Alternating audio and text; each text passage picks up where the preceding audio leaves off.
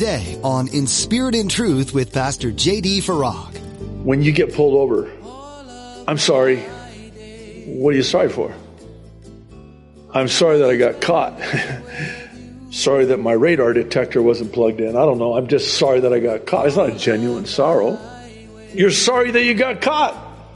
No, a genuine godly sorrow is the sorrow that says, you know what? I need to change. I need to turn.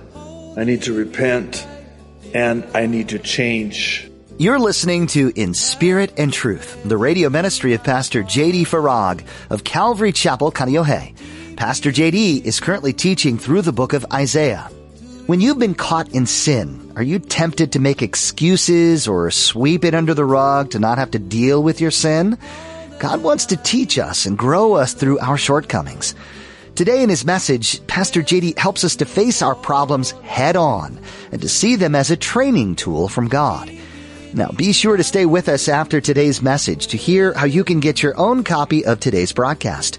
Subscribe to the In Spirit and Truth podcast or download the In Spirit and Truth iPhone or Android mobile app. But for now, here's Pastor JD in the book of Matthew chapter 21 with today's edition of In Spirit and Truth. What he says to him next Remember now, the harshest words that were ever uttered from the Savior's mouth were reserved for these people, not those people. We're going to see that a little bit later. I'm sorry if I'm yelling. I just, man, you can just feel this thing. You know what they were doing, right? See, the Sabbath was a day of rest. You weren't to do any business, but they were so greedy, they were defiling the Sabbath. And they were doing business on the Sabbath. And if that weren't bad enough, they were stealing from God's people. And here it is again, and it's going to come up again. It's throughout these two chapters. The bottom line is this is the why behind the what, if you will. The reason why Jesus was so righteously angry and enraged at them was because they were keeping the people from the Lord instead of getting the people to the Lord. They were separating the people from God and they were ripping them off. And here the people are coming to worship, they're coming to pray, they're coming to be healed. I find it just astounding that it was after he kicks them out that the blind are like, Are they gone? The lame are like, Hey, can we come now? Yeah. And they came to the temple where they were not able to come to before, and he healed them. Wow. Wow, that just, that hits me. That gives me pause. Verse 8 The Lord God, who gathers the outcasts of Israel, says, Yet I will gather to him others besides those who are gathered to him. You know what he's saying? He's saying Jew or Gentile, society's outcast, the downcast, it doesn't matter who you are. All people, all nations, I want everyone, all people, to have unfettered access to me.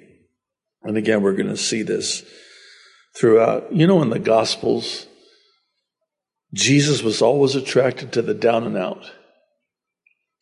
He was always attracted to the least, the last, the lame, the blind, the crippled.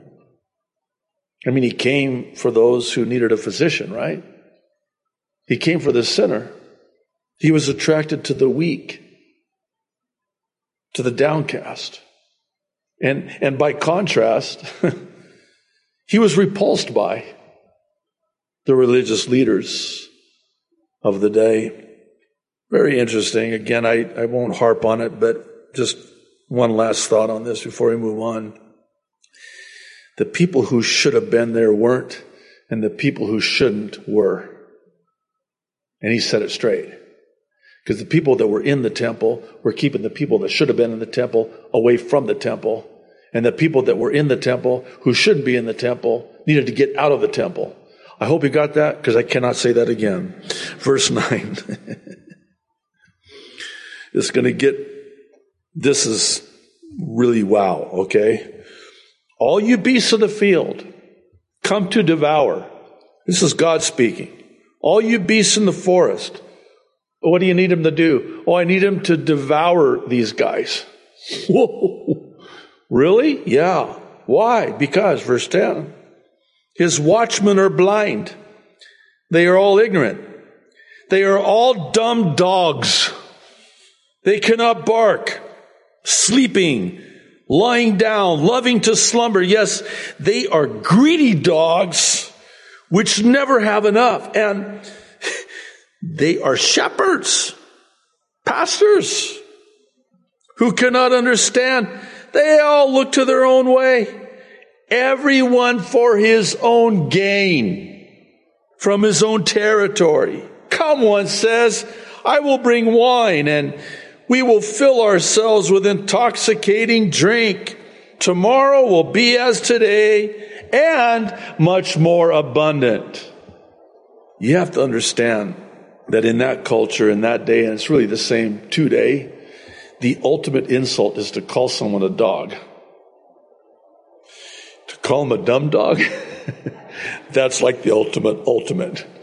This is God speaking calling to the beasts of the field, come devour these dumb dogs, these greedy shepherds. What an indictment. And you know what's sad? This is so apropos for us today. And it's passages like this as a pastor that I take very seriously because this is talking about watchmen, blind watchmen. What good is a blind watchman? Because you're a watchman. You know what watchmen do? They watch. I know that's deeply profound, but if you're blind, you can't watch. So these are blind watchmen. And to make matters even worse, the shepherds, the pastors, the leaders, they could care less about the people. They were just looking out for themselves. They were just partying and getting drunk and they were all about the money. That's what they were in it for. You greedy dogs. And all they wanted to do was just party and eat and drink and be merry for tomorrow this last uh, part of verse 12, uh, I hope you'll hear my heart. I hope you don't misunderstand me when I say this, but we as pastors will have to give an account for verse 12. Because, see, even now, there are those that are, with everything that's going on in the world right now, they're blind watchmen. They don't see it because they're blind. And they're surely not warning the people. And Ezekiel is very clear about it in no uncertain terms. The people's blood will be on their hands. They will have to give an account. This is why James says, don't, hey, you want to be a teacher of God's word? That's a noble thing. You desire a noble thing. But be very careful because you will be judged by a much stricter standard. Why? Because you are now responsible and accountable and have the blood of the people on your hands if you don't warn them and teach them. The apostle Paul would say in the book of Acts, it's recorded, I am free of the blood of any man. Why? Because I did not cease from giving you the whole counsel of God in other words, we would say it like this I told you the whole truth and nothing but the truth, so help me God. Even when it was the hard truth. Even when I knew that you would get up in the middle and walk out. but I have an audience of one. I know you don't want to hear this. I don't want to have to say this. But it's the truth and I'm going to give an account. One last thing again, I, again, just if you wouldn't mind, before we start chapter 57, I, I just want to share with you that this has been, and for those of you that know me, this is a, a real struggle for me personally right now because and I, I can't anymore, but I am hearing secondhand about what is being taught from the pulpit. What are they teaching? What are they telling the people? Are they teaching the Bible or are they just talking about the Bible? Are they warning the people or are they asleep, loving to slumber? Are they blind? Are their eyes not open? Are they blind watchmen? Well, let me say it like this, and again, please hear my heart. I don't want to be misunderstood when I say this. If a pastor is not warning the people about what is really going on in the world today, I fear for them because that is on them. And soon and very soon, sooner than any of us, I believe, can possibly imagine, that trumpet's going to sound and they will have to give an account.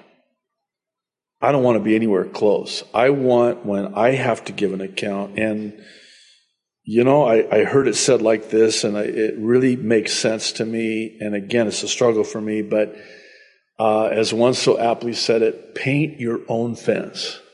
Don't worry about them. That's between them and God. But as a pastor, I'm looking over going, oh, what, what color are they painting their fence? And it's like Jesus saying, What's that to you? Remember when Peter went to him about John? And Jesus says, What's that to you? I called John to paint that fence that color. That's not your fence. What's that to you? I, this is your fence. You just paint your own fence. I'm so convicted right now. I want to move on, but do you get the point? I just I better, better just watch myself, paint my own fence, make sure that I'm doing that which is pleasing in the sight of the Lord, and that I, like the Apostle Paul, can also say I am free of the blood of any man. Because I, I, I warned you. I mean, I warn you every week. I yell at you every single week. So, Isaiah 57, the righteous perishes and no man takes it to heart. Merciful men are taken away. Interesting.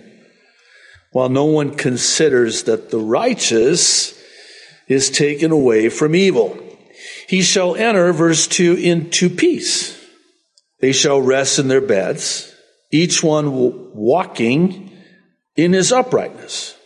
Okay, what's this about? Well, these two verses are actually the subject of some debate among commentators, some of whom believe that it's actually a reference to the pre trib rapture of the church. And I believe it is in principle because I think of Lot. He delivered Lot out of Sodom and Gomorrah before the judgment came down. Before any fire and brimstone could come down, Lot had to be taken out in principle, God will take the righteous out. And what's interesting about these two verses is that God, through the prophet Isaiah, is saying when they're taken out, they don't consider that the righteous have been taken away from evil. In fact, could it be assumed which I know is a dangerous word. You want to be careful with that word. you don't want to make assumptions that are, you know, incorrect, but I think it's got merit to it. Could it be that one of the reasons why will be that they're going to be glad we're out of the way? Oh, we're rid of them. Now we can do what we want to do because see, heretofore, there was a restraining because of the righteous a sustaining of the righteous and a restraining of the evil. Because after all, aren't we the salt and the light? What does salt do? Oh, it preserves rottenness. Man, I think about Second Thessalonians 2 often once the restrainer is taken out of the way. Oh my goodness. I don't want to be anywhere around because now the salt is gone. See that that's before refrigeration. That's how they would preserve the meat is they would that's why salt was so valuable. You've heard that expression they're worth their salt. That's how they would get paid. Salt was so valuable. That's how they would preserve the meat from going bad and getting rotten. That's what we are. We're a preserving agent. And how about the light? The light staves away the darkness. We're the salt and the light. And when that salt and that light is taken out of the way and the restrainer is taken out of the way, they might think, finally, eh, actually, we're going to see that here coming up. But come here, verse 3. You sons of the sorceress, you offspring of the adulterer and the harlot, whom do you ridicule? Against whom do you make a wide mouth? I love this imagery and stick out the tongue. Translated? Who do you think you are? You got a very big mouth and an ugly tongue, I might add, while I'm at it. Are you not children of transgression? Offspring of falsehood? Inflaming yourselves with gods under every green tree? slaying the children in the valleys, under the clefts of the rocks. You know what this is referring to, right? This is how they would worship their false gods.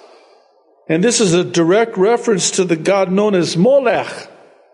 Molech was a giant iron statue with outstretched arms.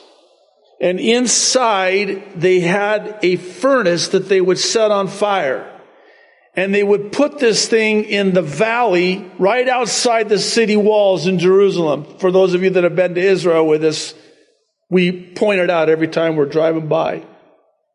And they would take their children alive and basically abort them post birth and sacrifice them by placing them on the arms of this iron statue Molech the fire would burn so hot it would burn them alive.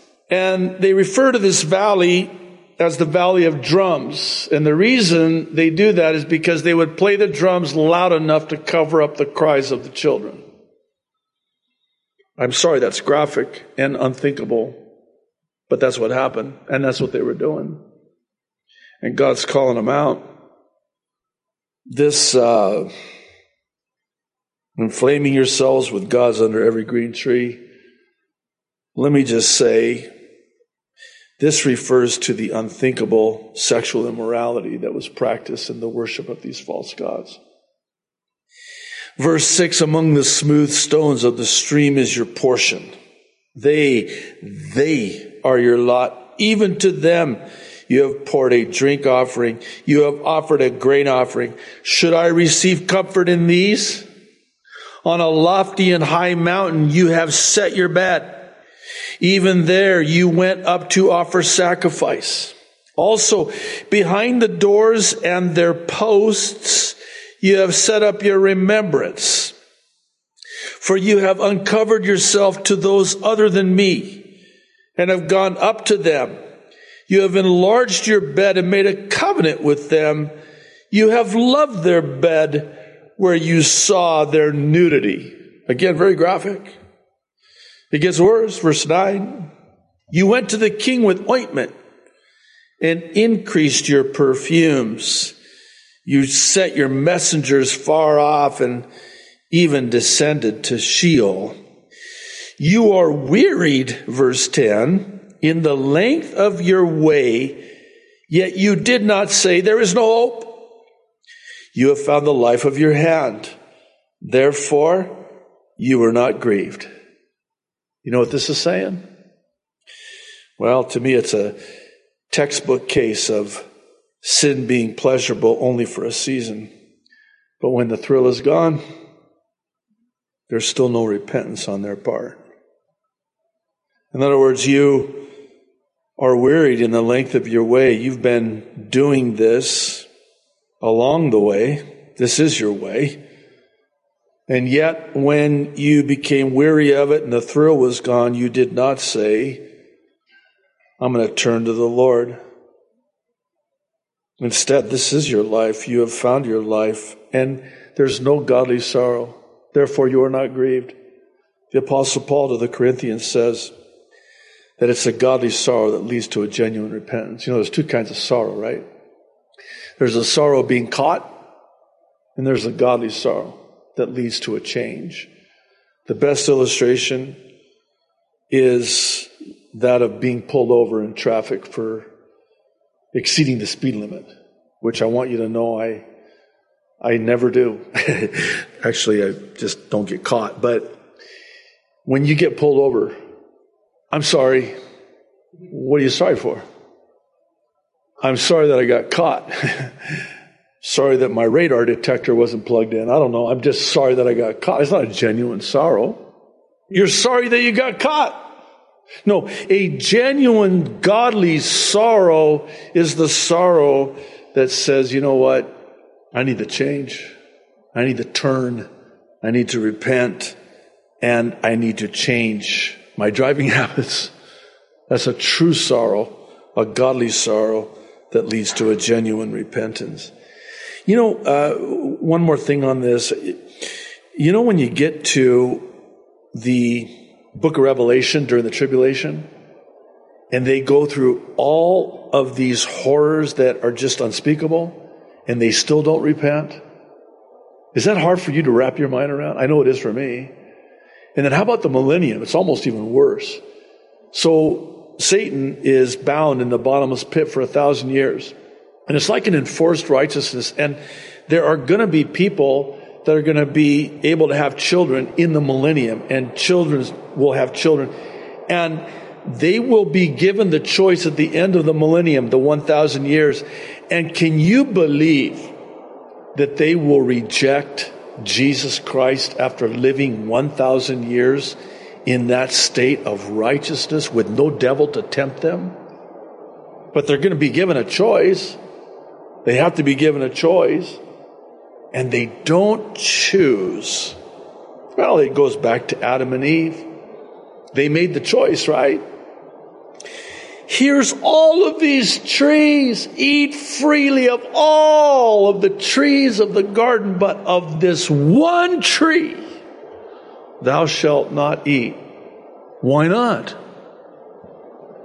See, if I'm God, which is why I'm not, it's why you're not either, I wouldn't have put that tree in there.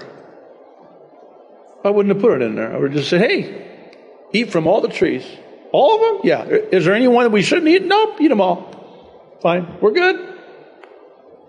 Why did God put the tree in there? He knew, right? He knows the end from the beginning. He knew they were going to sin. Jesus was not plan B. That's blasphemy.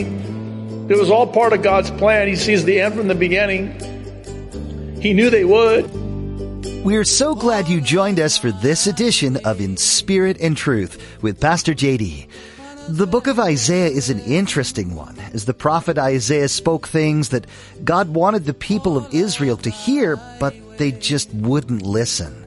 Little did they know that much of what Isaiah spoke had bigger significance than they could have imagined.